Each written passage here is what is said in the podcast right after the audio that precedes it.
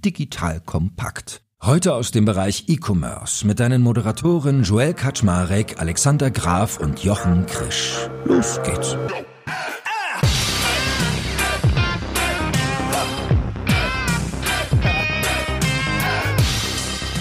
Hallo Leute, mein Name ist Joel Kaczmarek. Ich bin der Geschäftsführer von Digital Compact und heute habe ich wieder meine beiden E-Commerce-Granten an meiner Seite, den lieben Alex Graf von Spriker bzw. Kassenzone und den guten Jochen Krisch von der ehemals K5, wo er immer noch tätig ist, mal inhaltlich, aber ich habe gelernt, hat er verkauft. Also Glückwunsch Jochen und von, natürlich sonst von Exciting Commerce, aber auch so Jochen, die Allzweckwaffe in jedem guten Beirat zu finden, würde ich sagen. Die beiden reden mit mir heute darüber, wie denn eigentlich so der Food-Online-Markt aussieht. Das heißt, wir haben uns überlegt, hey, gibt doch so unterschiedliche Cluster. Lass uns doch mal die unterschiedlichen Geschäftsmodelle, die es da so gibt, durchsprechen. Da wären namentlich zum ersten der Wochenendeinkauf, dann Quick Commerce, was viele von euch ja auch fleißig verfolgen, in Form von Getir, Gorillas, Flink und Co. Dann Lieferdienste à la Lieferando Volt und Co. Und als letztes noch die Meal Kits. Das ist unser Programm für heute und ich bin schon ganz gespannt drauf, mal zu hören, was die beiden so denken. Was führt sich zusammen? Wer hat die besten Chancen? Wo seht ihr die größten Potenziale? Etc. pp. Von daher, schön, dass ihr da seid, ihr beiden. Moin, moin. Hallo zusammen. Moin, moin. Wollen wir mit dem Wochenendeinkauf anfangen? Das macht ja, glaube ich, so den meisten Sinn. Und dann hangeln wir uns von dort aus weiter. Wie ist das bei dir, Alex? Bestellst du eigentlich schon deinen Wochenendeinkauf fleißig über Online-Dienste? Wie ich schon oft gesagt habe, auch in diesem Podcast, würde ich das sehr gerne tun. Bis vor kurzem konnte ich bei Rewe zumindest noch anwählen, dass ich beliefert werden möchte, um dann auf die Seite zu kommen, in der keinerlei Lieferoptionen waren. Jetzt kann ich zumindest das nicht mehr anwählen. Jetzt kann ich nur noch abholen. Dann steht keine Mindesteinkaufsgebühr, extra Kasse. Das ist eine Lüge. Das ist nämlich die Kasse 1. Dahinter steht so ein Container und jedes Mal, wenn da jemand seinen Einkauf abholen will, dann wird durch den Markt nach dem Schlüssel gerufen. Funktioniert irgendwie nicht so gut und finde ich auch nicht cool. Und wir haben ja hier bei uns im Dorf ja noch einen großen Edeka. Und ich muss sagen, ich finde die Auswahl da eigentlich deutlich besser und attraktiver. Ich würde mich lieber von Edeka beliefern lassen, aber die bieten auch noch keine Lieferoption. Ja, das sieht also schlecht aus bei mir. Nur so für Spezialitäten, irgendwelche Kaffeesachen. Ich habe letztens auch mal bei Frosta bestellt, die waren ja auch im Podcast. Da gibt es eine große Auswahl online. Aber für den Wocheneinkauf ist es leider noch nichts. Aber meine Mutter bringt mir auch immer die Biomilch vorbei. Wir die Woche hier vom Biobauern. Insofern nähern wir uns stückchenweise. Aber Flaschenpost müsste doch am nähersten bei euch noch sein, oder? Habt ihr Flaschenpost für? Ich, ich probiere mal, habe ich noch keinen LKW gesehen hier von Flaschenpost. In Kiel gibt es Flink, aber auch nur in einem sehr begrenzten Teil von Kiel, wo ich keine Freunde habe. Deswegen konnte ich es noch nicht austesten. Ja, ist, ist traurig, ist aber so. Und hier quasi noch ein bisschen weiter auf dem Dorf ist einfach nichts, aber ich ähm, bewerbe mich weiterhin bei Miguel Müller als Picknick-Lieferfahrer, um das Ganze hier anzutreiben.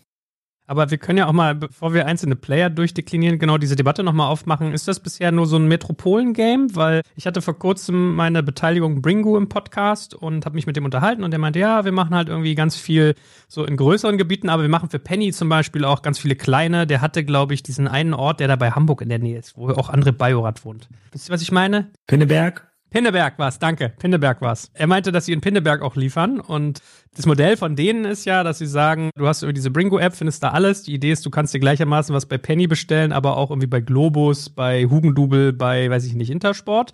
Also verschiedene Kategorien und bis dato machen sie es so, die haben die Softwareanbindung und liefern aber auch selber. Und ich beknie dann immer so, hey, meinst du nicht, sei strategisch am schlausten, wenn man das Logistik-Game anderen überlässt? Vielleicht ist ja der Software-Part interessant. Aber wie dem auch sei, da haben wir relativ rege drüber geredet, über kleine Stadt versus große, wo ich dann immer meinte, naja, läufst du nicht Gefahr, dass du in der kleinen Stadt mangels Frequenz halt einfach die Kosten hast? Weil die meisten haben ja die Fahrer auf der Payroll und wenn nicht genug Frequenz da ist, dann hast du das Problem, dass es nicht mehr rentabel ist. ist bei ihnen wohl ein bisschen anders, deswegen meint er, nee, für uns macht das schon Sinn, weil wir haben die Kosten halt nicht auf der Payroll, sondern quasi können die abrufen, wenn wir sie brauchen, aber sonst nicht. Aber per se ist das ja so. Ein Picknick scheint mir die einzigen zu sein, die das bis dato umgehen und auch nur auf dem Wege, dass die Nachfrage sozusagen so lange sammeln, bis so ein Tipping Point erreicht ist und dann fangen sie an, da zu arbeiten. Habe ich es richtig verstanden? Beobachte ich es richtig? Wie seht ihr das sonst? Das ist genau das Grundprinzip. Also deswegen gehen ja auch alle lokal vor oder mit Ausnahme von Rewe, die aber natürlich schon eine Bekanntheit haben als stationärer Player. Die sind natürlich auch am weitesten verbreitet, am zweitweitesten jetzt Flaschenpost, nachdem sie sich vom Flaschendienst hin Richtung Lieferdienst für Lebensmittel positionieren. Aber die spannendsten, schrägstrich coolsten Konzepte sind natürlich ein Picknick in NRW. Da haben wir keinen Zugriff, also wir alle nicht, die, die wir hier. Aber Berlin und München ist zumindest dann Knusper gestartet gewesen oder ist jetzt heute den Massentest gegangen in Berlin, die aus Norwegen letztendlich kommen. Und das sind halt für mich spannende Player. A, glaube ich ohnehin, dass das Wochen Einkaufprinzip einfach jetzt aufgrund der höheren Warenkörbe jetzt erstmal das referierte Konzept bleiben wird, was Finanzierung, Kapitalzugang etc. angeht und was auch das erste wahrscheinlich sein wird, was ein Gewinnschwellenpotenzial erreichen kann, formulieren wir mal so vorsichtig so rum. Und das Interessante ist halt wirklich jetzt, wenn man die drei Player mal nimmt, Picknick, Oda und Knusper, dass die auf unterschiedliche Art und Weise den Markt angehen und deswegen auch interessant sind, einfach auch zu, zu verfolgen. Ich wollte gerade sagen, nachdem ich hier schon mal schön schamlos Werbung für meine Beteiligung machen durfte, die gerade auch Kapital einsammelt, liebe Damen und Herren da draußen, kannst du ja mal ein bisschen uns noch hinter die Kulissen mitnehmen, äh, hinter die besagten neueren Player. Also was machen die denn anders oder was findest du daran besonders interessant? Na, ich glaube, Picknick hat ja den besten Ruf, weil es am längsten schon da ist, da mit seiner Milchmann-Routen-Tour. Ähm, ihr seht, die meisten machen es ja so, Bestellungen einsammeln am Vortag und dann am nächsten Tag einen Lieferslot bestimmen und dort bekommst du es dann, mit Ausnahme von Knusper, die sagen, in drei Stunden bekommst du es. Und die haben halt auch für mich mit die schönste Positionierung, weil sie so eine Mischung aus Hofladen und lokaler Player propagieren und das eigentlich auch über die Wägen und, und sonst irgendwie ganz gut kommuniziert bekommen. Das lässt sich gut eine Abgrenzung finden jetzt zu einem Rewe oder zu den klassischen Supermärkten, die wir haben und haben da sich eigentlich in München ganz guten Ruf erworben und müssen halt jetzt gucken, wie sie Expansion hinbekommen. In Frankfurt sind sie schon, andere Städte waren geplant, das verzögert sich jetzt alles so ein bisschen. Oder habe ich jetzt gelernt, jetzt mit dem Start heute, ist der Player, der tatsächlich in Paketen liefert. Habe ich mir auch nicht vorstellen können im, im Food-Bereich. Normalerweise ja Tüten oder wiederver wiederverwendbare Behältnisse. Und die machen das tatsächlich über Pakete und haben das auch, als es jetzt auf Twitter so rum kursiert ist äh, und wir alle überrascht waren, haben sie dann auch noch eine schöne Seite, wo sie sagen, warum eben genau Pakete und wie man die wieder zurückgeben kann, also die, die Verpackungen und wie sie das einsammeln und wiederverwerten. Aber fand ich erstmal, ich musste erstmal sehr stutzen, dass sie das so machen. Aber vom Prinzip her auch ähnlich. Sie sammeln am Vortag und am nächsten Tag liefern sie das dann. Du bist offenbar nicht in der heißen Testphase dabei, Joel, weil alle gerade sich schon angemeldet haben und heute ging es halt los. Marcel hat schon getwittert, hätte ich fast gesagt, bei LinkedIn gepostet, dass er zumindest vom Zugang positiv überrascht war. Also von der App, von der Art und Weise, vom Sortiment, was sie haben. Die wollen jetzt mit 9000 Produkten starten und das ist eigentlich schon ein ganz, ganz schönes Sortiment, wo man auch einiges findet. Und die Herausforderung in dem auch Wocheneinkaufsbereich ist ja das frische Segment. Deswegen tut sich ja auch so ein Amazon mit Amazon Fresh so schwer, dass sie das gut hinbekommen. Und äh, ich weiß nicht, wie tiefer einsteigen wollen, aber Oda ist jetzt mit Bünding verbandelt, weil ja Rewe ist mit Flink verbandelt, deswegen ist da schlecht, quasi als Großlieferant Zugang zu bekommen. Edeka ist mit Picknick verbandelt. Knusper macht's ganz alleine. Also das ist eigentlich die, die größte Herausforderung, dass die wirklich versuchen, direkte Lieferantenbeziehungen zu knüpfen. Und deswegen auch eigentlich am am unabhängigsten, steht am unabhängigsten da. Deswegen finde ich es auch einen spannenden Ansatz. Und wie gesagt, Oda kommt jetzt da mit Bünding rein aber hat jetzt erstmal andere Probleme. Also muss er erstmal einen Markt kreieren und muss in dem hart umkämpften Berliner Markt Fuß fassen. Ihr habt ja noch Bringmeister und andere muss mal ganz blöd fragen, wer ist denn Bünding? Bünding ist ein, also wir nennen sie immer Unternehmensgruppe. Bünding betreibt äh, Supermärkte im Norden. Da kann Alex sicherlich was, was dazu sagen und hat eben auch ein Großhandelsgeschäft, was andere nutzen können. Ja, da gehören ganz viele Marken mit dazu. Kombi, Famila, Markant Nordwest, Jibby, gibt's Bielefeld, Minipreis. Wir haben auch schon viele eigene E-Commerce-Konzepte ausprobiert, selbstständig, die aber nicht so geflogen sind bisher. Haben aber noch MyTime. Also ich habe hab eben wieder nachgeguckt jetzt nach der Info. Also MyTime als, äh, muss man fast Fernlieferdienst sagen. Also die, die verschicken halt per Post dann oder per DHL. Letztendlich gibt's auch noch und die Zahlen waren jetzt so im, im zweistelligen Millionenbereich. Also es ist jetzt nicht durch die Decke gegangen, hat jetzt aber auch keinen wahnsinnigen Kapitalgeber dahinter. Bin eher erstaunt, dass sie durchhalten und das weitermachen. Na, vielleicht machen wir ein bisschen die Landkarte auch mal so strategisch auf. Also wir haben jetzt schon gelernt, Edeka verbandelt mit Picknick und mit Bringmeister, Rewe mit Flink. Nee, mit Bringmeister nicht mehr, das haben sie ja verkauft. Ah, okay, guck. Das ist jetzt in, wieder in tschechischer Hand, ähnlich wie Knusper. Ah, okay, gut. Aber umso besser, noch eine größere Landkarte. Alex, vielleicht kannst du ja auch mal so ein bisschen aus dem Nähkästchen plaudern, wie es bei den Discountern ist. Habt ihr nicht mit Spriker für Aldi in den USA auch Sachen gebaut? Habe ich das richtig im Kopf? Oder UK? Genau. Vielleicht nochmal ganz kurz Update Kiel. Ich habe natürlich hier parallel noch ein paar Flaschenpost geguckt, aber da kann ich mich dann nur anmelden für die Newsletter, wann es kommt. Die nördlichste Stadt ist Hamburg. Also weder Kiel noch Gettorf noch kleinere Städte sind zu haben. Und Flink hat sein Liefergebiet nochmal um einen Kilometer nach Norden verschoben in Kiel. Jetzt kenne ich da Leute. Ich habe direkt per WhatsApp angeschrieben, um mal zu testen. Ich glaube nicht, dass wir während des Podcasts hier noch ein Feedback bekommen, aber bisher muss ich mir alles selber besorgen. Ich kann schon vorab sagen, ich habe mir jetzt auch mit einem äh, lokalen Edeka-Unternehmer einen Podcast gesichert, um mal seine Sicht auf Picknick und Co. zu verstehen, weil die wachsen ja auch wie doof. Denen geht's eigentlich ziemlich gut, finden eigentlich gar nicht genug Leute. Der hat auch mal einen Lieferservice in Kiel gehabt, da wieder eingestellt. Da reden wir dann drüber. Bin ich auch schon ganz gespannt, da was zu lernen. Und für die Discounter macht es natürlich super viel Sinn, weil jetzt die Kunden erzogen werden zum Online-Einkauf. Und man sieht ja, dass es durchaus auch ein relevantes Volumen an Neukunden zu gewinnen gibt. Und jetzt kommt Oda ja eine Phase in dem Markt, bei dem die Neukundenakquise noch gut finanzierbar ist über Word-of-Mouse-Effekte. Es gibt noch eine Marktunterdeckung. Ja, Sie können quasi über sehr, sehr geringes Gutscheinvolumen, über eine gute App, über eine gute Experience, über zwei, drei Marken, die andere nicht haben, können Sie sehr günstig Kundenakquise betreiben. Das ist ja allen Einsteigern, das ist ja auch immer Udo Kieslichs Veto für einen späten Einstieg. Es wird immer teurer in Zukunft. Deswegen freue ich mich, dass da jetzt der Markt ein bisschen stärker abgedeckt wird und im Aldi sozusagen äh, testet sich in verschiedenen Märkten aus. Unser Kunde ist ja Aldi Süd. Da haben wir jetzt bei dem US-Projekt geholfen, sozusagen aber auch schon vorher mit Instacart ausgeliefert und sind da, glaube ich, in den USA auch extrem experimentierfreudig. Details kann ich dazu leider nicht sagen. Aber ich würde hier auch bei Aldi Nord bestellen, sollte es, sollte es irgendwann mal in meinem Dorf geben. Auch, äh, ich würde auch bei Lidl bestellen, sollte es das irgendwie mal geben, sollte jemand zuhören. Aber hier in der schleswig-holsteinischen Wüste wird es schwierig, glaube ich, in den nächsten drei, vier Jahren.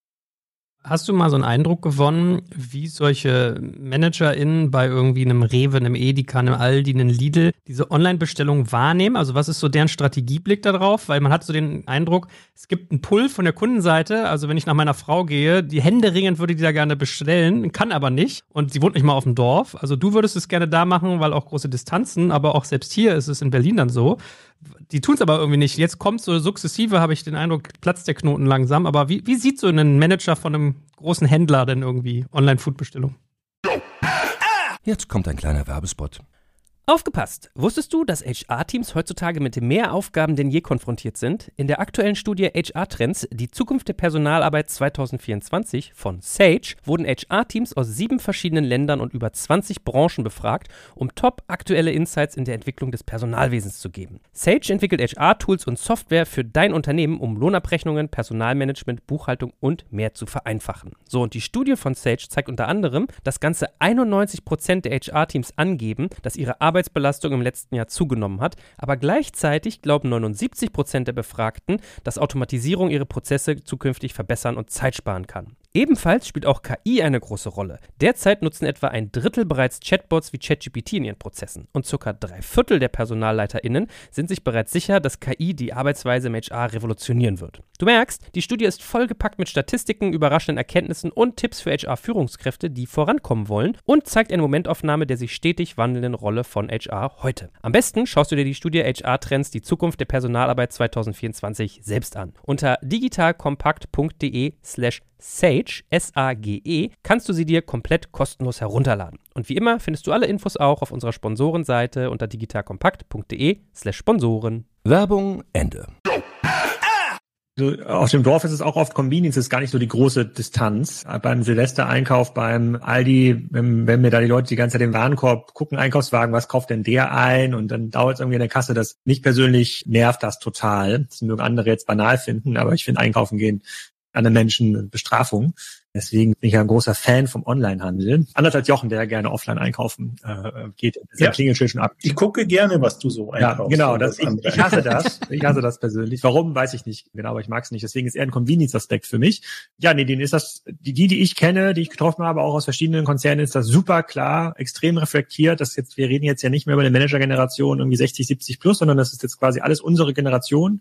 Die sind damit aufgewachsen, die wissen ganz genau, was ein Picknick macht. Edeka weiß sowieso ganz genau, was ein Picknick macht. Die gucken sich Knusper an, die sehen die Zahlen, die vertesten das in den Märkten. Muss ganz klar trennen zwischen den genossenschaftsgetriebenen Konzepten und den vertikalen Konzepten, also Aldi versus Edeka Rewe. Edeka Rewe haben natürlich noch einen sehr, sehr äh, sozusagen starken Auftrag aus Sicht der Kaufleute. Und die Kaufleute fragen jetzt in der Regel nicht nach Lieferoptionen, sondern wie kriegen sie die Spargelschälmaschine zum Laufen? Wo kriegen sie Saisonarbeiter her? In den Urlaubsregionen ist ja in Norddeutschland Edeka sehr, sehr stark, auch in den Touristenregionen. Aldi, Lidl gucken sich das noch ein bisschen anders an. Die sind natürlich zumindest in den Kernmärkten ja so ein bisschen selber gehemmt durch den starken Preiswettbewerb, zumindest in Deutschland, in dem wir dann sind. Also da jetzt ein Business Case drum zu rechnen, der profitabel ist und so sind die Unternehmen ja groß geworden. Also Investments müssen sich, sei, wenn es jetzt nicht unbedingt ein Infrastrukturinvestment ist, sollten sich schon innerhalb von zwölf Monaten rechnen. Das geben die meisten Cases ja eben noch nicht her. Deswegen tun sich diese Unternehmen halt noch so schwer, da jetzt Vollgas zu geben. Und jetzt kommen sie auch noch ein bisschen in die Defensivlage, weil in Zeiten von Inflation, also wo das Geld ein bisschen knapper ist, dann rutschen die Discounter wieder nach vorne. Es gibt eigentlich noch weniger Grund, jetzt ein defizitäres Geschäftsmodell erstmal anzutreiben. Also was ich sehe, ist ein sehr großes Verständnis, also sehr viel Know-how, aber Perspektive ist immer noch stark abwarten. Und wenn wir den Wocheneinkauf jetzt mal strategisch einordnen, also was ich so mitgekriegt habe, können falsche Zahlen sein, aber es klang jetzt gar nicht mal so verkehrt, war, dass so ein typischer äh, Online-Supermarkt so Warenkörper von roundabout 40 Euro hat. Also ich habe das für Penny und für Edeka mit dem Wert gehört. Und wenn du ein bisschen spezieller aufgestellt bist, also bei Globus wurde mir mal erzählt, seien es so roundabout 80 Euro teilweise. Ich weiß nicht, ob da noch die Winterreifen mit dazu kommen oder sowas. Aber sind ja per se, klingt das ja jetzt erstmal nach gar nicht so wenig Geld, was die da im Prinzip pro Woche lassen. Ist das so ein bisschen der Dreh, dass es darum geht, großer Warenkorb und sich dann Hebel überlegen, wie man Frische quasi hinkriegt und Tiefkühl? Oder was seht ihr so als die wesentlichen Merkmale? Na, die Lieferung muss sich rechnen. Also das, das ist das der Punkt dabei. Und das geht je nach Anbieter natürlich auch ab einer gewissen Warenkorbgröße. Deswegen ist schon das Ziel, gerade bei den Wocheneinkaufsanbietern, nicht Frequenz, sondern wirklich Warenkorbgröße. Also natürlich hätten sie es am liebsten, wenn jede Woche dann bestellt würde. Aber also ich glaube, der einzige ist, der Picknick ist dann noch so ein bisschen anders unterwegs, die schon sagen, wir können auch öfter mal. Aber ich meine, der Trend geht ganz klar zu höheren Warenkorben hin. Alle versuchen ihre Lieferkostenbeiträge, nenne ich es jetzt mal, an, an Warenkorbgrenzen zu koppeln. Sie brauchen natürlich irgendwie einen Köder, dass das einigermaßen günstig ist, dass die Leute auch Lust haben. Aber damit sie es rechnet, braucht man schon gewisse Mindestwarenkorbgrößen. Und also ich gebe zum Vergleich nur mal Zahlen aus, aus der Schweiz oder so, wo das weit über 100 Euro ist. Also generell ist, ist, sind Lebensmittel natürlich in der Schweiz auch teurer, aber die kommen erst dann eigentlich hin, wenn das eben weit über die, die 100 äh, Euro, Entschuldigung, Schweizer Franken natürlich ist, aber das ist mehr oder weniger eins zu eins jetzt vom Kurs her. Und auch ein Okado in England und so, also auch über 100 immer als jetzt Marke. Deswegen sind die Deutschen, ich meine, bei uns sind Lebensmittel extrem viel günstiger. Deswegen tut man sich zum Teil schon schwer, dann überhaupt ordentliche Warenkörbe hinzubekommen, wenn man jetzt nicht super teure Produkte hat. Also das ist auch die Herausforderung. Also dass sich das so rechnet. Ich meine, das Businessmodell muss man auch mal dazu sagen, ist jetzt keins, was nur über Marge und Versandkosten oder Lieferkosten geht, sondern auch eigentlich, was können wir dann wieder über die Hersteller an Zusatzeinnahmen generieren. Das fände ich so das Faszinierende jetzt auch an allen Newcomern, dass sie nicht abwarten, bis sie eine gewisse Mindestkundenfrequenz haben oder generell Lieferfrequenzen, sondern dass sie einfach von Beginn an ihr Media Retail, Anführungszeichen, Modell fahren und tatsächlich schon mit den Herstellern sprechen und überlegen, wie sie da eben Zusatzerlöse durch Promotion und, und andere Aktivitäten generieren, unterschätzt man immer stark. Aber das ist eigentlich so für mich auch der Business Case die Hersteller müssen eigentlich, wie sie es zum Teil ja auch im Stationären machen, äh, die Zeche zahlen, damit sich das dann auch rechnet. Und das ist ja quasi immer so das Hintertürchen jenseits der Marge, weil man ja immer sagt, es ist alles so ein margenschwaches Geschäft. Aber die anderen Töpfe, die eben der Mittelhandel auch anzapfen kann, sind dann schon auch groß genug. Also man sieht ja jetzt auch, alle sind ja so ein bisschen verzweifelt und müssen Werbung im TV schalten, was sie früher nicht gemacht haben. Früher sind sie aber Zeitungen und anderes gegangen. Aber wenn man sieht, wie einen auch ein Aldi, ein Rewe, wie ein Edeka im Fernsehen präsent sind. Das ist nicht für Onlinehandel, sondern generell. Aber das sieht man auch, was für Geld da Geldpuffer da ist, weil sie arbeiten ja trotzdem noch profitabel im stationären Bereich. Also das sind natürlich Töpfe, die auch der Onlinehandel gerne anzapfen möchte. Also wer sich Ralf Möller für seine Lidl-Kampagne leisten kann, der muss Schmott auf Tash haben. Das stimmt wohl. Also ich glaube, Ralf Möller war nicht das Investment der Kampagne. aber ich mag den, aber ich mag den. Aber okay, verstanden. Habt ihr mal durchgerechnet den Business Case? Also was muss was kostet so eine Lieferung ungefähr, wenn man mal alles reinrechnet? Also den Fahrer, die Fahrerin, das Fahrzeug, vielleicht Verpackung. Also was müsste man so für eine Warenkorbgröße ungefähr haben, ab der das rentabel wird? Weil ich finde so diesen WKZ-Hinweis von Jochen, das ist ja so ein bisschen das Pendant in der Digitalwelt eigentlich gar nicht so uninteressant. Habt ihr das mal irgendwie durchgerechnet? Ja, es gibt ja verschiedene Rechenmodelle dazu. Es kommt halt wirklich darauf an, was man verkauft. Aber man sieht es ja bei Flaschenpost, dass ja sogar mit so einem relativ margenarmen oder margenärmeren Produkt es schon möglich ist, bei Warenkörben im auskömmlichen zweistelligen Bereich einen Profit zu machen in den Unique Economics. Bei dem klassischen deutschen Warenkorb, also wenn man der, der deutsche typische Kunde oder die Kundin kauft ja zwei bis dreimal die Woche ein, in der Regel zwischen 15 bis 25 Euro, den zu liefern, egal was da drin ist, außer es sind irgendwie Trüffel mit 90 Prozent Marge, keine Chance. Und wir reden ja von steigenden Logistikkosten, die Fahrzeuge werden teurer, die Fahrer werden teurer, der Qualitätsanspruch ist relativ hoch. Das heißt, man kann sich da jetzt auch nicht irgendwie erlauben, dass da jemand mit irgendeiner Plastiktüte, also ein Kühler durch die Gegend fährt und das irgendwo ablehnt. Also da muss schon irgendwas im Bereich fünf bis zehn Euro zu verdienen sein pro Lieferung, damit sich das irgendwie rechnet.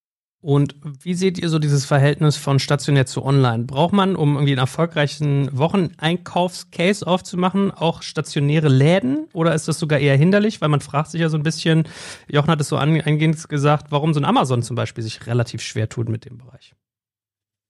Ja, das fragt man sich wirklich, aber das ist, ist ein anderes Thema. Also ich folge voll der Argumentation. Picknick hat das am exzessivsten verargumentiert, dass einfach die, die ganzen stationären Kosten wegfallen und man ein sehr viel effizienteres Modell hat, wenn man sich 100 Prozent drauf stützen kann. In Rewe argumentiert natürlich anders, aber beklagen sich dann auch immer, dass sie es eben nicht profitabel hinbekommen, jetzt auch im zehnten, elften Jahr oder wo sie jetzt sind, aber es als Service anbieten wollen und ja auch, muss man ja auch respektvoll sagen, sehr früh jetzt dabei waren und es durchgezogen haben, aber halt immer noch nicht im grünen Bereich sind oder im schwarzen Bereich jetzt. Deswegen finde ich ja die Player so spannend. Also gerade diese drei, Picknick, Knusper oder, weil die haben, Picknick hat's in Holland schon mal so quasi Proof of Concept erbracht, Knusper über Rolik in Tschechien oder in Norwegen. Und jetzt ist der deutsche Markt natürlich eine riesen Herausforderung. Stellen sich dann die international immer sehr viel leicht vor. Aber diese Wettbewerbsintensität und auch die niedrigen Lebensmittelpreise, die wir auch wirklich haben. Also alle beklagen sich zwar, dass jetzt Inflation ist und alles teurer geworden ist, aber jetzt gerade, ich meine, im Vergleich zu USA, im Vergleich zu England oder im Vergleich zu allen Ländern, also was wir für Lebensmittel bezahlen, ist wirklich minimalst. Und das ist die große Herausforderung dann tatsächlich dabei. Aber nee, ich bin ganz klar, ich bin immer ein Freund von Spezialisierung und die Strukturen so auf effizient getrimmt, dann eben auf Lieferdienst. Deswegen, neben den Punkten, die wir jetzt schon angesprochen haben, geht es ja auch darum, nicht nur, wie hoch sind die Warenkörbe, sondern auch, wie viele Anlaufstellen habe ich auf meiner Tour. Picknick versucht das ja sehr eng verzahnt zu halten mit ihren Elektrofahrzeugen. Deswegen brauchen sie eine gewisse Grundbasis an Kundinnen und Kunden. Und ich finde immer da auch wieder Knusper interessant, weil die ja drei Stunden Versprechen haben. Also wenn du jetzt bestellst, kannst du es im Prinzip in drei Stunden bekommen. Mit dem Zentrallager, also jetzt in München, das haben sie vor München, Garching, und da beliefern sie dann München und das sind dann immer so schon 20 Kilometer, die sie erstmal Grundanfahrt haben und dann kommt erst die, die Auslieferung. Also das ist schon ein, ein heikles Modell, das sie fahren und da das im Norden von München ist, liefern sie da auch noch nach Augsburg. Und das machen sie mit Zentrallager. Und oder macht auch mit Zentrallager und wollen jetzt erstmal Berlin beliefern und dann eben aber eher auch tendenziell noch Leipzig und bis Braunschweig habe ich, habe ich gelesen, soll das dann gehen. Und das ist nicht so, also Picknick und andere fahren eben einen lokaleren Ansatz, dass sie sehr viel näher dann ihre Depots haben, von denen sie aus liefern dann können sie auch wieder schneller sein und mehr Stationen anlaufen. Aber das ist sozusagen die logistische Herausforderung dabei, nicht mit leerem Wagen und vor allem nicht vom, von einem Stadtende zum anderen fahren zu müssen, sondern wirklich in relativ kurzer Zeit relativ viele Leute auf einer Tour bedienen zu können. Das ist also die zweite große Herausforderung. Aber das ist halt auch ein Optimierungsproblem. Darauf kannst du dich als Online-Pure-Player voll konzentrieren. Und andere müssen es auch machen, aber haben eben noch ein anderes Geschäft, um das sie sich sorgen müssen. Was man ja schon sieht, auch in den Daten, ist, dass die Konzepte, die auf Pick from Store setzen, die haben natürlich ein, ein relativ großes Convenience-Problem, weil man eben nicht auf diese 99% Trefferquote kommt. Also sozusagen, du hast dann immer mal einen Ersatzjoghurt, eine Ersatzfrucht drin. Und ich hatte ja mal den Olaf Koch, als er noch Metro-Chef war, auch im Podcast, und sogar der hat ja beschrieben, dass die Metro-Märkte, die so ein sehr, sehr starkes Lieferkonzept mitfahren, dass die eine extra Fläche dafür haben. Und man würde ja eigentlich meinen, so ein großer Markt wie Metro ist ja eigentlich ein perfektes Lager. Ja, da kann man irgendwie große Wagen durchschieben, da passen irgendwie fünf Personen gleichzeitig in den Gang. Das sieht ja schon quasi aus wie ein Lager, ohne jetzt die Metro zu nahe zu treten. Aber trotzdem brauchen die ein extra Lager. Der äh, E-Commerce-Chef von Mikros Türkei hat mit Mikros Schweiz nichts zu tun und das auch erzählt. Die haben quasi drei verschiedene Ladengrößen und da sehen sie halt immer für die Lieferkonzepte, dass ihr, La ihr Lager wächst. Also die picken nicht vom Store, sondern die picken aus dem Lager. Und je größer der Laden ist, desto größer das Lager, desto breiter ist auch das Sortiment, was sie von dem Laden bedienen können. Deswegen kann ich mir gut vorstellen, dass es einen Vorteil gibt für die Unternehmen, die es schaffen, Teil ihres Ladens zu verkleinern im Austausch für ein Warenlager, für sozusagen für ein Pick optimiertes Lager, bei dem man die Produkte vielleicht auch schon ideal aus dem Großlager bekommt, also irgendwie vorverpackt, dass das irgendwie schon die Produkte, die gut zusammenpassen, gut herausnehmbar sind für die Logistikfachkraft. Äh, das ist eben nicht der Fahrer, sondern jemand, der in dem Lager sehr, sehr schnell, sehr effizient die Körbe zusammenstellt, die dann wiederum von einem Lieferfahrer ausgefahren werden. Ja, sozusagen, und der idealerweise nur mit einer Bewegung. Vielleicht irgendwie ein, zwei Körbe da rausnimmt, die in den Eingang stellt, in die Lieferbox stellt. Aber Pick from Store, das hat Rewe, glaube ich, auch teuer lernen müssen, trifft einfach nicht die Erwartungshaltung der Kunden. Wir wollen einfach immer das, was wir in den Warenkorb legen, auch bekommen. Und Deswegen kann ich mir gut vorstellen, dass die schon stark distribuierten Handelskonzepte wie Aldi, Lidl, Edeka und Co., dass die eine Chance haben, wenn sie ausreichend Lagerfläche haben, die sie nutzen können. Und das wiederum ist ein Argument für den urbanen, sozusagen für nicht urbanen Raum, weil die Ladenflächen in den Städten sind natürlich komplett ausgereizt. Ja, das ist quasi jede Getränkekiste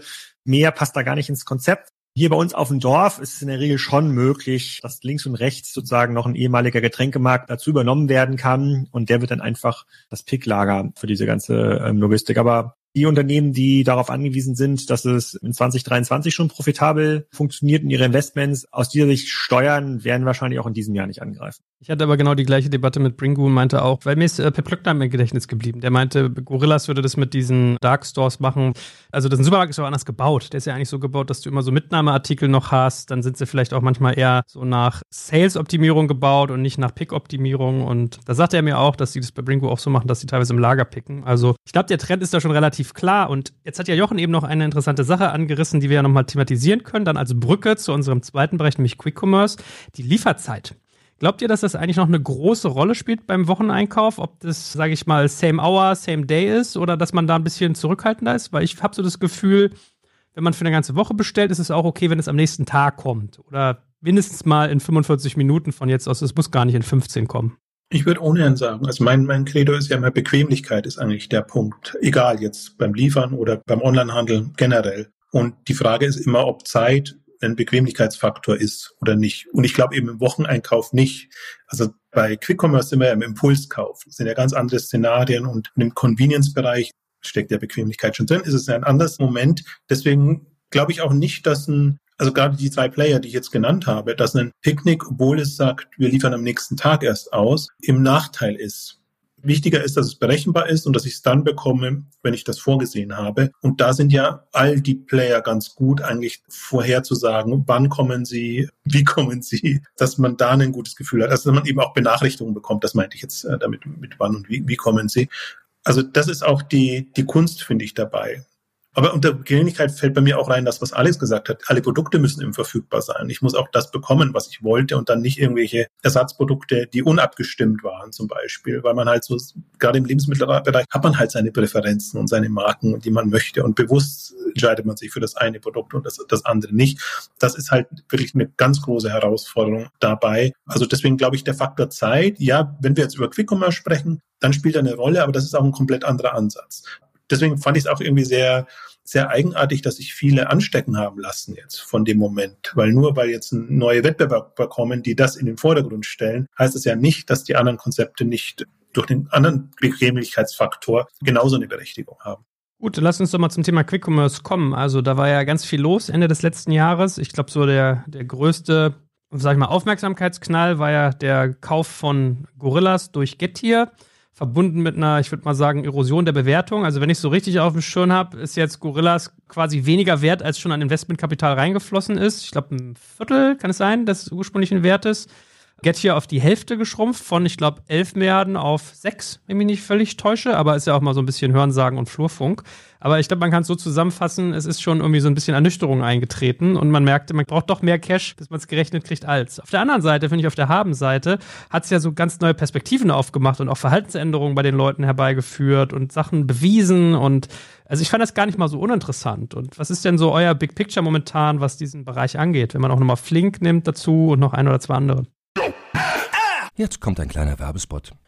Aufgepasst! Wusstest du, dass HR-Teams heutzutage mit mehr Aufgaben denn je konfrontiert sind? In der aktuellen Studie HR Trends, die Zukunft der Personalarbeit 2024 von Sage, wurden HR-Teams aus sieben verschiedenen Ländern und über 20 Branchen befragt, um top aktuelle Insights in der Entwicklung des Personalwesens zu geben. Sage entwickelt HR-Tools und Software für dein Unternehmen, um Lohnabrechnungen, Personalmanagement, Buchhaltung und mehr zu vereinfachen. So, und die Studie von Sage zeigt unter anderem, dass ganze 91% der HR-Teams angeben, dass ihre Arbeit Arbeitsbelastung im letzten Jahr zugenommen hat, aber gleichzeitig glauben 79 Prozent der Befragten, dass Automatisierung ihre Prozesse zukünftig verbessern und Zeit sparen kann. Ebenfalls spielt auch KI eine große Rolle. Derzeit nutzen etwa ein Drittel bereits Chatbots wie ChatGPT in ihren Prozessen und circa drei Viertel der PersonalleiterInnen sind sich bereits sicher, dass KI die Arbeitsweise im HR revolutionieren wird. Du merkst, die Studie ist vollgepackt mit Statistiken, überraschenden Erkenntnissen und Tipps für HR-Führungskräfte, die vorankommen wollen und zeigt eine Momentaufnahme der sich stetig wandelnden Rolle von HR heute. Am besten schaust du dir die Studie HR-Trends, die Zukunft der Personalarbeit 2024 selbst an. Unter digitalkompakt.de slash Sage, S-A-G-E, kannst du sie dir komplett kostenlos herunterladen. Und wie immer findest du alle Infos auch auf unserer Sponsorenseite unter digitalkompakt.de slash Sponsoren. Werbung Ende. Also ich, ich glaube, der Punkt dabei ist, ihnen ist die Zeit davon gelaufen, im wahrsten Sinne des Wortes. Sie hätten einfach noch mehr Zeit gebraucht, um mehr Kapital, um überhaupt in so eine Profitabilitätsrichtung zu kommen. Man darf ja nicht unterschätzen, das ist, glaube ich, 2020 losgegangen mit den ersten leichten Tests und dann die Expansion sehr intensiv, dann eher, eher später. Und das war ja alles mehr so Landgrabbing-Strategie jetzt, dass man eben überall präsent ist. Das bedauere ich so ein bisschen, dass sie eigentlich ihren Proof of Concept noch nicht wirklich erbringen konnten, sondern dadurch, dass ihnen das Geld ausgegangen ist, mussten sie halt sehr stark reduzieren, Kosten reduzieren und einfach kontraproduktiv arbeiten. Eigentlich den Anspruch konnten sie nicht mehr erfüllen, den sie eigentlich äh, wollten. Und das liegt aber eher der aktuellen wirtschaftlichen Lage zugrunde. Also das ist der Faktor, der letztendlich so den Rückzug bewirkt hat ich finde es schade, weil es wirklich, also ich sehe es ähnlich, wie du es angedeutet hast, weil für mich ist Quick Commerce eigentlich ein Mobile Pure Play Konzept mit sehr schnell. Ich weiß, wo ich bin, ich weiß, wo du bist, ich weiß, wie schnell ich liefern kann oder wo mein Fahrer ist und kann dann voll das ausspielen, was eben Mobile möglich macht. Deswegen war für mich so eigentlich das Moment, was ich spannend fand. Dass es natürlich super schwierig ist, haben wir jetzt ja ausgiebig besprochen, weil die Warenkörbe eben gering sind, es eher darum geht, auf Impulsprodukte. Ich finde immer so schön die, die GoPuff-Hinweise auf Twitter und irgendwo, wenn irgendwelche Footballspiele sind oder sonstigen Geschichten. Jetzt hol dir doch schnell dein Bier und deine Snacks und was auch immer du brauchst. Also das sind so die Momente, über die GoPuff und Co. dann die Nutzer triggern. Und das ist natürlich ein komplett anderes als jetzt der Wocheneinkauf oder, oder ein gängiges Verhalten. Also insofern würde ich jetzt auch sagen, das ist ein bisschen Kollateralschaden. Das Geld ist ausgegangen, jetzt sagen natürlich andere, ja, wer so viel Geld verpulvert und so, der hat sich besser verdient. Aber das ist ja die Wette gewesen, die VC-Wette, einfach mit viel Geld ein Konzept zu etablieren und dann, wenn sie eben etabliert sind, einfach noch zusätzliche Erlösquellen entsprechend hinzubekommen, mit denen man profitabel arbeiten kann.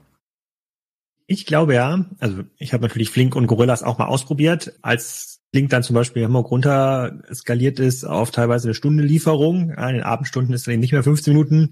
Muss ich sagen, dann bin ich selber kurz zum Kiosk gelaufen, dann war irgendwie der Gag weg, das irgendwie ins, sich in die Bar zu bestellen.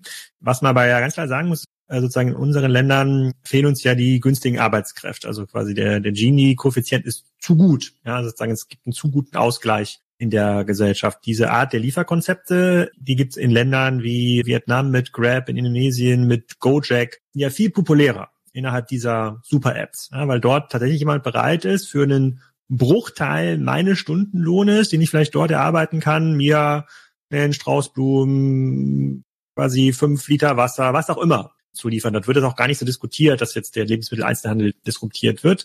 Und diesen Dienstleistungssektor, den bekommen wir ja schon in anderen besser bezahlenden Berufen gar nicht mehr richtig gefüllt. Und wenn wir uns nach vorne überlegen, dass der Radfahrer, Mopedfahrer ja 15, 16 Euro pro Stunde verdienen muss, die Mietpreise für die Flächen, die ich brauche für ein Darkstore oder ähnliche Konzepte auch nicht senken, sondern steigen, funktioniert das Konzept natürlich eher für diejenigen, die nicht preissensibel sind, gibt es in Deutschland sowieso nicht so viele und die bereit sind, tatsächlich ihren Warenkörper über 100 Euro damit zu bestellen. So und das ist fairerweise jetzt nicht ein Bereich, der gerade sehr, sehr schnell skaliert. Ich glaube aber, dass es dafür eine riesige Zielgruppe gibt, eine ausreichend große Zielgruppe, genauso wie die Zielgruppe bei HelloFresh gar nicht so groß ist. Da reden wir in Deutschland über, weiß nicht, Jochen hat die Zahlen, halbe Million Kunden, die das regelmäßig nutzen, wahrscheinlich weniger.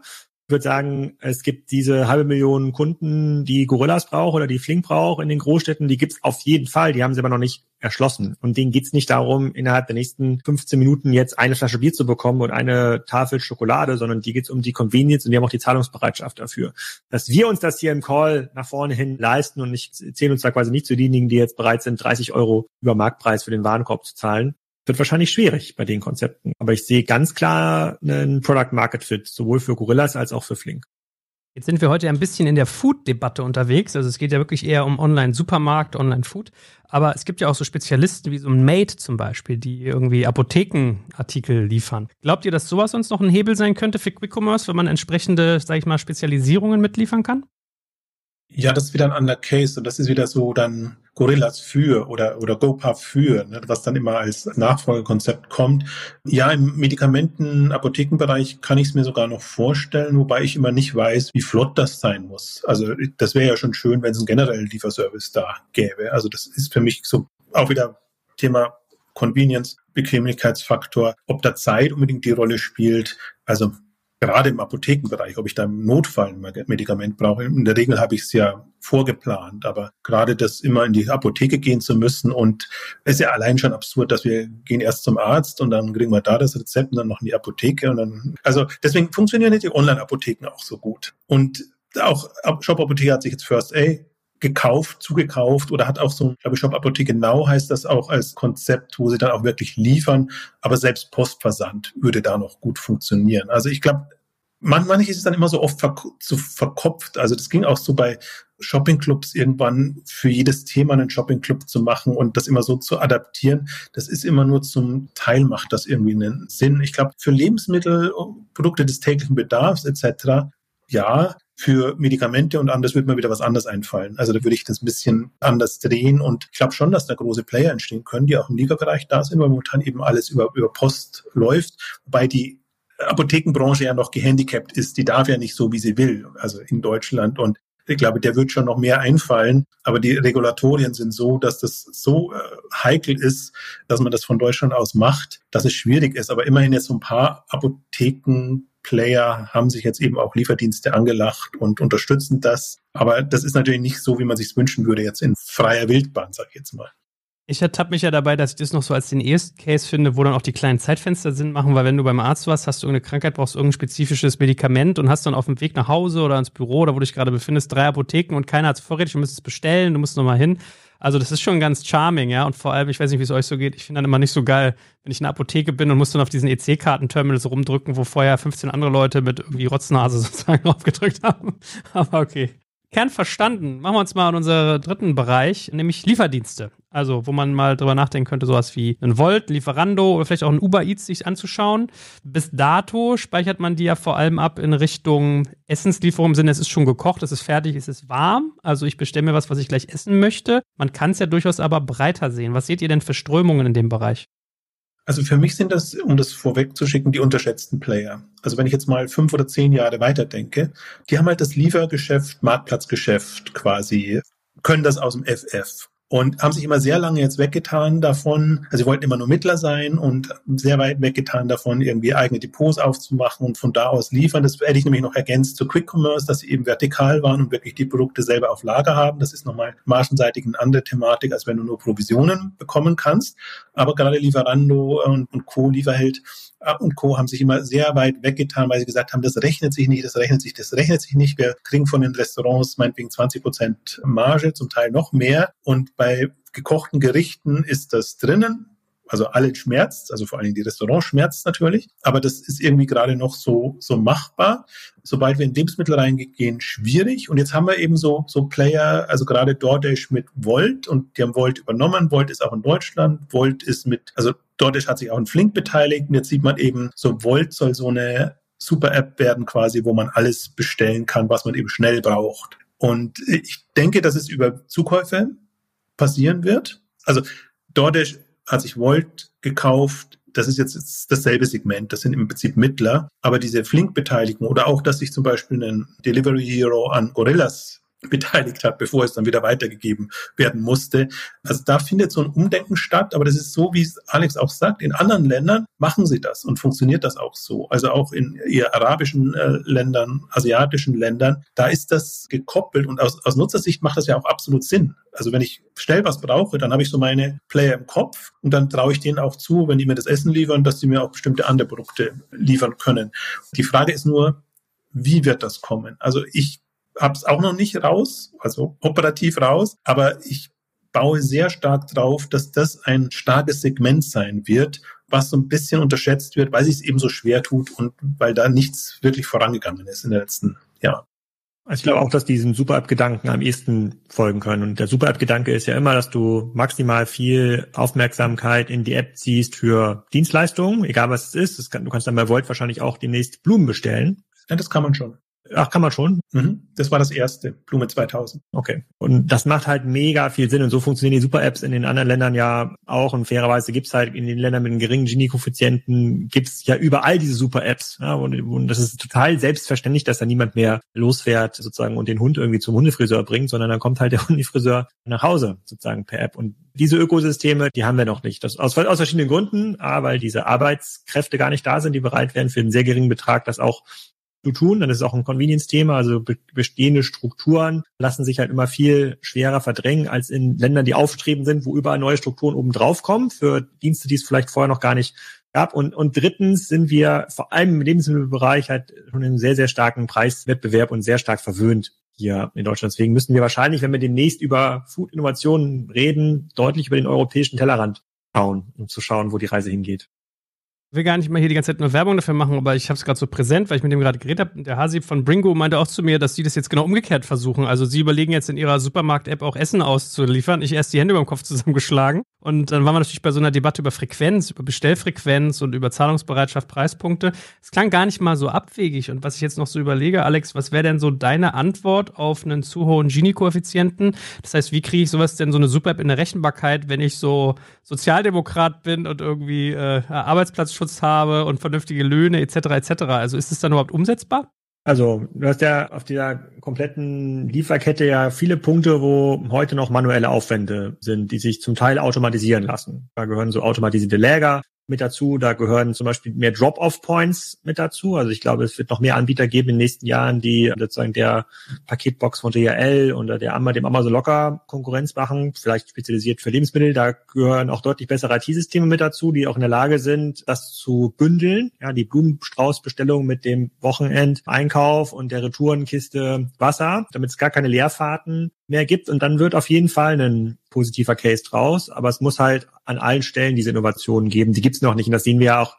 Sogar Amazon tut sich schwer mit dem Wunschliefertag. Und ich bin immer noch in der Phase, in der die Vielbesteller, und dazu gehöre ich auch bei Amazon, mehrfach die Woche bestellen. Aber es funktioniert einfach überhaupt nicht, dass ich jetzt sage, bitte alles freitags liefern, dann bin ich in der Regel zu Hause, dann kann ich das auch aus der Paketbox nehmen, dann kann ich es auch verarbeiten, dann muss es kein anderer tragen. Ich meine, wenn es Amazon noch nicht mal kann, weil für dieses heute noch teurer, den Lagerplatz im Lager irgendwie vorzureservieren für mich oder so eine kleine Ecke zu machen, dass ein Alex Pakete bitte erst donnerstags mitnehmen, weil die schon so viel Infrastruktur haben, so, so viel Druck auf der Lagerfläche, da ist halt noch so viel Luft drin in der Automatisierung und auch in der sozusagen in mehr Smartness da reinzubringen, dann lässt sich das auch hier bewerkstelligen. Aber wir sind halt technisch in, in den auch in den Daten, in den Zahlungsmethoden, in der Verknüpfung, wo ist wer Datenschutz ist auch ein ganz großes Thema, was das massiv verlangsamt, diesen ganzen Aufbau. Den fällt in der Phase, bei der die meisten Services einzeln gedacht sind. Ja, wie kriege ich die Blume von dem Blumenhändler zum Kunden, wenn er richtig da ist, dann rufe ich ihn nochmal kurz an und kriege einfach nicht hin für drei Euro. Ich glaube auch, das ist der Punkt, also der Share of Wallet, also Stichwort äh, denke, ne? dass, dass nicht jeder einzelne Service muss sich rechnen, aber insgesamt, es gibt eben lukrativere Services und weniger lukrativere Services. Ich brauche aber die weniger lukrativen eben manchmal auch, damit ich die Frequenz hinbekomme und das Gesamtvolumen, das dann über mich läuft. Und ich glaube, das wird zunehmend die Denkweise sein, je weiter das verbreitet ist und je höher die Marktdurchdringung jetzt dann ist. Und da sind eben die Lieferdienste sehr weit. Also das, glaube ich, unterschätzt man so ein bisschen in dem reinen E-Commerce-Marktsegment, dass das sich eigentlich jetzt gerade in einer jüngeren Generation oder in Familien etc. einfach sehr stark durchgesetzt hat. Und die sind halt darauf spezialisiert. Wie, wie gesagt, das ist schon das lukrativste Segment, aber es gerade so im Servicebereich, glaube ich, gibt es noch andere lukrative Geschichten. Und wenn sich die so etablieren können, dann können sie das ähm, subventionieren zum Teil eben auch. Und dann beklagen sich wieder die Spezialisten, weil ja, die können es ja nicht profitabel machen und dann kommt wieder diese Amazon-Diskussion, die wir ja immer hatten. Aber, aber so fair ist der Wettbewerb halt dann nicht. Aber ich glaube, gerade diese, diese kommen ja wieder auch Alex Lieblingsthema Kundenzugang auf solche Themen dann zurück und wer ist dann prädestiniert? Also ich muss jetzt gerade nochmal dran denken, weil ich mir gedacht habe, so die Googles und die anderen haben es ja auch versucht Lieferservices zu machen, Shopping zu machen oder so, sind aber nicht so positioniert und haben sich unheimlich schwer getan. Die finden die Läden dann immer und die, die sie im Prinzip verfügbar machen und haben jetzt auch Google mit seinem Google Maps, versucht ja auch immer so sein, einen dann da weiterzuleiten, bekommen das aber nicht in die Köpfe der Leute rein, dass sie eben auch jetzt da quasi Lieferdienst oder erste Anlaufstelle sein könnten, wenn du Produkte oder Services willst. Und aber so die Foodlieferdienste, also die Restaurant Gerichte liefern, die können die Kunden besser abholen ich bin ja immer ganz fasziniert, wenn man einmal zurückguckt und schaut, wie die Dynamik, die Umsatzdynamik, die Kundendynamik in den letzten Jahren war. Die sind noch sehr jung und die richtigen Durchbruch kamen erst in den letzten drei, vier, fünf Jahren. Also deswegen darf man da auch nicht die jetzt schon abschreiben, weil sie eigentlich jetzt erst so bestimmte Schwellen erreichen, wo sie dann eben andere Möglichkeiten haben. Und das erwarte ich zumindest in den nächsten fünf bis zehn Jahren tatsächlich. Gut, kümmern wir uns noch um den vierten Bereich Meal Kits, wo ja vor allem sowas gemeint ist wie HelloFresh. Was ist denn die Geschichte dahinter? Also an und für sich hat mir schon gesagt, sehr spezifische Klientel. Man muss gar nicht den riesigen Markt bedienen, sondern wenn man einen ausreichend großen hat, funktioniert das eigentlich schon. Sehr spezifisch. Hast du da, Alex, noch irgendwie so ein Big Picture zu oder ist es relativ schnell erzählt? Jetzt kommt ein kleiner Werbespot. Aufgepasst! Wusstest du, dass HR-Teams heutzutage mit mehr Aufgaben denn je konfrontiert sind? In der aktuellen Studie HR Trends, die Zukunft der Personalarbeit 2024 von Sage, wurden HR-Teams aus sieben verschiedenen Ländern und über 20 Branchen befragt, um top aktuelle Insights in der Entwicklung des Personalwesens zu geben. Sage entwickelt HR-Tools und Software für dein Unternehmen, um Lohnabrechnungen, Personalmanagement, Buchhaltung und mehr zu vereinfachen. So, und die Studie von Sage zeigt unter anderem, dass ganze 91% der HR-Teams angeben, dass ihre Arbeit Arbeitsbelastung im letzten Jahr zugenommen hat, aber gleichzeitig glauben 79 Prozent der Befragten, dass Automatisierung ihre Prozesse zukünftig verbessern und Zeit sparen kann. Ebenfalls spielt auch KI eine große Rolle. Derzeit nutzen etwa ein Drittel bereits Chatbots wie ChatGPT in ihren Prozessen und circa drei Viertel der PersonalleiterInnen sind sich bereits sicher, dass KI die Arbeitsweise im HR revolutionieren wird. Du merkst, die Studie ist vollgepackt mit Statistiken, überraschenden Erkenntnissen und Tipps für HR-Führungskräfte, die vorankommen wollen und zeigt eine Momentaufnahme der sich stetig wandelnden Rolle von HR heute. Am besten schaust du dir die Studie HR-Trends, die Zukunft der Personalarbeit 2024 selbst an. Unter digitalkompakt.de slash Sage, S-A-G-E, kannst du sie dir komplett kostenlos herunterladen. Und wie immer findest du alle Infos auch auf unserer Sponsorenseite unter digitalkompakt.de slash Sponsoren. Werbung Ende. Ich bin immer noch fasziniert, wer diese 500.000 Kunden von HelloFresh in Deutschland sind. Aber ich treffe jetzt immer wieder Menschen, die mir erzählen, dass sie es regelmäßig bestellen. Das ist tatsächlich eine Nische aus meiner Sicht. Mir ist es eine ganz klare Nische, in der es auch weitere Nischenanbieter geben wird. Es gibt ja auch in Berlin das eine oder andere Startup, Eatery zum Beispiel, die quasi das vegane Froster-Produkt, versucht er auch für acht neun Euro pro Bestellung da was rauszusenden. Ich glaube, da wird es noch viel, viel, viel mehr geben, weil die Kunden da jetzt bereit sind. Aber aus meiner Sicht ist der ganze Meal Kit-Markt ein viel, viel kleinerer Markt als der restliche Lebensmittelmarkt. Und ich würde sogar bei dem HelloFresh und Co. würde es nicht überraschen, wenn sie vertikalisieren. Also entweder wie Volt ja, oder wie Flink und Co., weil sie diese entsprechende Logistikinfrastruktur zumindest schon auf einem Teil der Lieferkette haben, nicht in der Endkundenlogistik, aber vorne dran haben sie schon eine ganze Menge. Ich halte mich da mal so ein bisschen zurück mit dem Urteil, weil ich, ich habe da selber nicht so eine hohe Neigung zu. Ich habe es ausprobiert, ich habe auch verschiedene Sachen schon da ausprobiert, aber mir gefällt es irgendwie nicht. Und dann, wenn es mir irgendwie nicht gefällt, kann ich mich so richtig reinversetzen in diese Kundencases. Aber es ist aus meiner Sicht eine ganz klare Nische. Ach, ich bin da schmerzfrei. Ich kann mich immer in alles reinversetzen und mich so in jeden Typus, so, obwohl ich, obwohl es auch nichts für mich ist, muss ich dazu auch sagen. Ich glaube, was HelloFresh und Co. auszeichnet oder was sie ausgemacht hat, den D2C-Ansatz. Also Modelle aufzuzeigen, wie D2C funktionieren kann. Also im Prinzip vom, von der Marke her gedacht jetzt auch. Und das ist jetzt natürlich eine, eine selbst kreierte Marke, aber gerade wenn man da Richtung Share of Wallet sich das anguckt, was für Umsatz pro Kunde ein HelloFresh macht oder auch andere Anbieter. Also ist natürlich alles immer sehr schwankend, weil eine Zeit lang nutzt man es dann wieder auch nicht und äh, das ist schon die Herausforderung, dass die, die Churnrate nicht, nicht zu groß wird. Aber jetzt nur mal vom Denkansatz und Modelle zu entwickeln, sodass man sagen kann, okay, ich habe ein D2C-Konzept, wo der Warenkorb groß genug ist, dass sich das rechnet und die Margen sind ja, also das ist das bestmarschigste, ist auch vom Umsatz her. Es gibt keinen größeren Online-Player im Lebensmittelversand als HelloFresh. Also deswegen, das wird da wieder unterschätzt. Klar, die kundenseitig ist es eine große Nische, aber vom Geschäftsmodell ist es, wenn das funktioniert, ein super spannendes Modell. Und ich finde auch das hat er jetzt so Oetker und andere auch inspiriert, jetzt wirklich so in D2C-Modellen zu denken, weil sie eben die Schwierigkeit haben, einerseits können sie über Läden verkaufen, aber andererseits funktionieren die Werbekanäle nicht mehr so. Also, dass man halt mal ins TV geht und da seine, keine Ahnung, jetzt fällt mir nur Persil als Waschmittel, aber meinetwegen auch Oetker und andere wirklich auch den Jungen nahe bringt. Dann kann man über sehr gezielte Werbung online gehen, dann kann man aber sie gleich auch wieder so gezielt ansprechen, dass man wirklich D2C-Möglichkeiten hat. Also dieses, dieses Massenmarkt-Branding, das im Grunde daran scheitert es jetzt gerade so für viele etablierte Marken. Und ich finde, ein HelloFresh eröffnet denen eine Perspektive. Aber auch da ist es wieder so, kann bestehende Player das machen? Das ist ja nicht in deren DNA, dass sie wirklich Endkundenkontakt haben und, und damit arbeiten, geschweige denn Lieferkompetenz etc. alles haben. Oder gibt es da nicht neue Player wie im HelloFresh? Und HelloFresh stellt sich ja insofern breiter auf, dass sie einerseits das Abo haben, andererseits aber auch Fertiggerichte wirklich jetzt liefern und da in unterschiedliche Themen reingehen. Und sie können halt schön meine Güte, vegan oder spezielle Essenspräferenzen. Das können sie abdecken, also nochmal nischiger werden, weil sie die Infrastruktur haben und das entsprechend dann auch nutzen können. Also insofern, das sind so ein paar Aspekte, weshalb ich die spannend finde. Und ich glaube, wir müssen nicht immer nur vom Bestehenden her denken, dass wir sagen, wir haben jetzt Lebensmittel und wie sah ein Supermarkt aus, wie wird das jetzt ein Online-Supermarkt und wie nutzen wir den, sondern komplett andere Ansätze auch. Und da ist für mich sozusagen auf der Skala ist das HelloFresh und Co. das andere Extrem.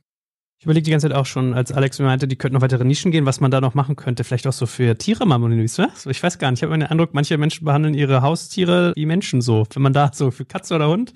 Aber okay, ich schweife ab.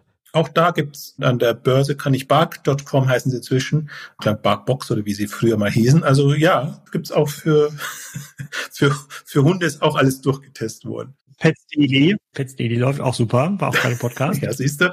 Nee, also das, deswegen glaube ich auch, würde ich, das eine ist das konkrete Konzept, das andere ist die Inspirationsquelle und, und was man da macht. Und ich finde ohnehin, der ganze D2C-Bereich ist ein unterschätzter, weil das halt alles über Instagram und über die Social Media Kanäle läuft und große Eigenmarken dann eben entstehen im Beauty-Bereich, in ganz unterschiedlichen Bereichen, aber eben auch im Food-Bereich. Und auch so ein Koro oder andere, die ja größere Mengen quasi verkaufen. Das sind alles jetzt so Ansätze, die, die möglich wären und die halt so ein bisschen was abknapsen in dem Food-Bereich. Und es ist unheimlich schwer, sich da als bestehender Player dagegen zu positionieren, weil sie eben sehr spezialisiert drauf sind und dann die Kunden, die dafür offen sind, und es sind in der Regel nicht viele, da bin ich voll bei, bei Alex, dann eben gut bedienen können, aber sich gleichzeitig Gedanken machen können, wie können wir dann eben in, in weitere Bereiche reingehen.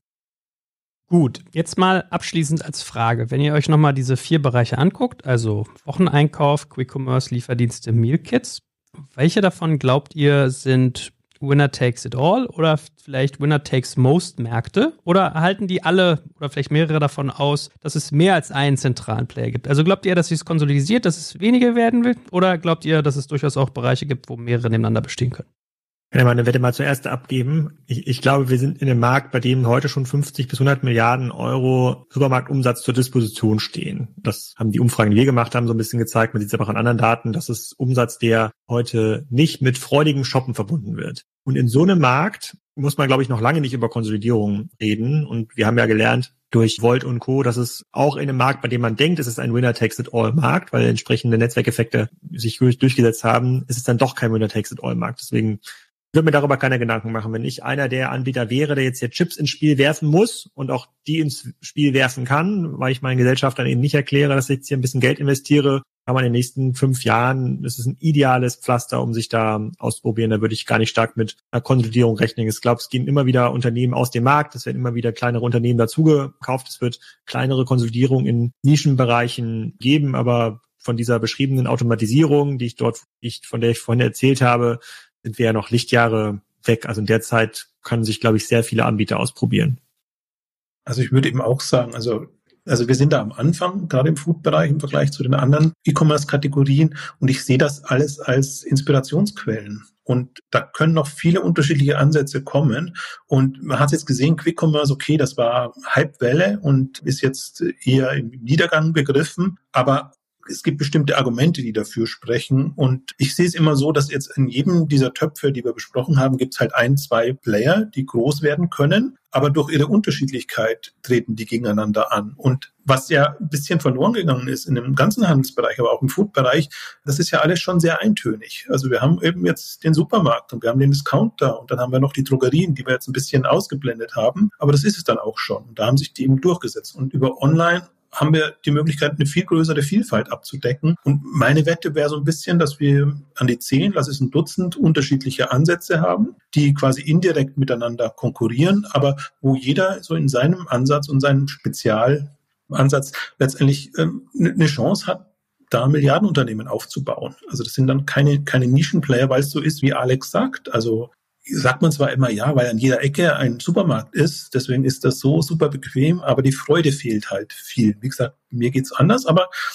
ich bin dankbar und das ist der Punkt dabei. Und das ist ähnlich, aber auch E-Commerce ist ja, E-Commerce ist ja nicht entstanden, weil jetzt online cool ist, sondern weil all das andere zu unattraktiv ist und was die Auswahl, was die Bequemlichkeit angeht, es eben einfach und bequemer ist, für jemand, der nicht so nostalgisch veranlagt ist, eben seine Bücher online zu bestellen, seine Mode online zu bestellen und, und, und alles andere. Also deswegen ist das so eine natürliche Entwicklung. Das ist das eine. Und das andere ist wirklich, da bin ich auch bei Alex, die Effizienz. Es ist halt effizienter abbildbar in einer gewissen Größe, wenn es skalierbar ist. Und deswegen kann man auch nicht sagen, ja, wir gehen lieber zum Altbekannten zurück, weil das war doch so schön und die Kunden würden sich auch weiter wünschen. Bestimmte würden sich das immer wünschen.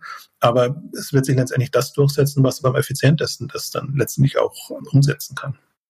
Du hast auch gerade gesagt, die, wir haben die Drogerien ausgelassen, das stimmt. Ich würde mir aus dem Fenster lehnen und sagen, dass DM wahrscheinlich dieses Jahr die Milliarden-Umsatzgrenze mit ihren Online-Business knacken kann. Wenn man dieses Pick from Store mitzählt. Ich weiß, da gibt es ja verschiedene Zählweisen, aber inklusive Pick from Store kann ich mir gut vorstellen, dass sie die Milliarde knacken.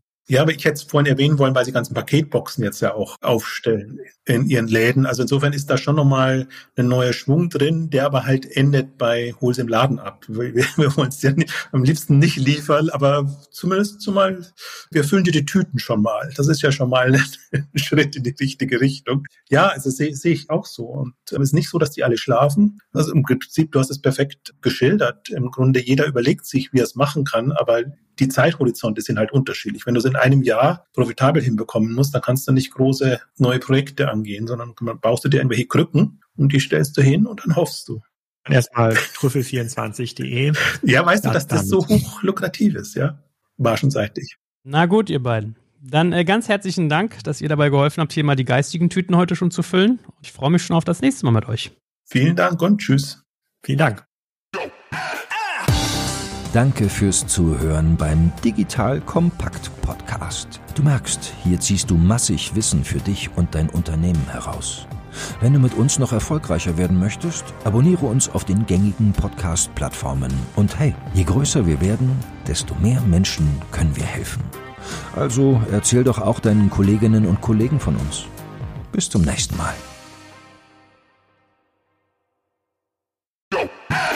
Jetzt kommt ein kleiner Werbespot. Aufgepasst! Wusstest du, dass HR-Teams heutzutage mit mehr Aufgaben denn je konfrontiert sind? In der aktuellen Studie HR Trends, die Zukunft der Personalarbeit 2024 von Sage, wurden HR-Teams aus sieben verschiedenen Ländern und über 20 Branchen befragt, um top aktuelle Insights in der Entwicklung des Personalwesens zu geben. Sage entwickelt HR-Tools und Software für dein Unternehmen, um Lohnabrechnungen, Personalmanagement, Buchhaltung und mehr zu vereinfachen. So, und die Studie von Sage zeigt unter anderem, dass ganze 91% der HR-Teams angeben, dass ihre Arbeit Arbeitsbelastung im letzten Jahr zugenommen hat, aber gleichzeitig glauben 79 Prozent der Befragten, dass Automatisierung ihre Prozesse zukünftig verbessern und Zeit sparen kann. Ebenfalls spielt auch KI eine große Rolle. Derzeit nutzen etwa ein Drittel bereits Chatbots wie ChatGPT in ihren Prozessen und circa drei Viertel der PersonalleiterInnen sind sich bereits sicher, dass KI die Arbeitsweise im HR revolutionieren wird. Du merkst, die Studie ist vollgepackt mit Statistiken, überraschenden Erkenntnissen und Tipps für HR-Führungskräfte, die vorankommen wollen und zeigt eine Momentaufnahme der sich stetig wandelnden Rolle von HR heute. Am besten schaust du dir die Studie HR-Trends, die Zukunft der Personalarbeit 2024 selbst an. Unter digitalkompakt.de slash Sage, S-A-G-E, kannst du sie dir komplett kostenlos herunterladen. Und wie immer findest du alle Infos auch auf unserer Sponsorenseite unter digitalkompakt.de slash Sponsoren. Werbung Ende.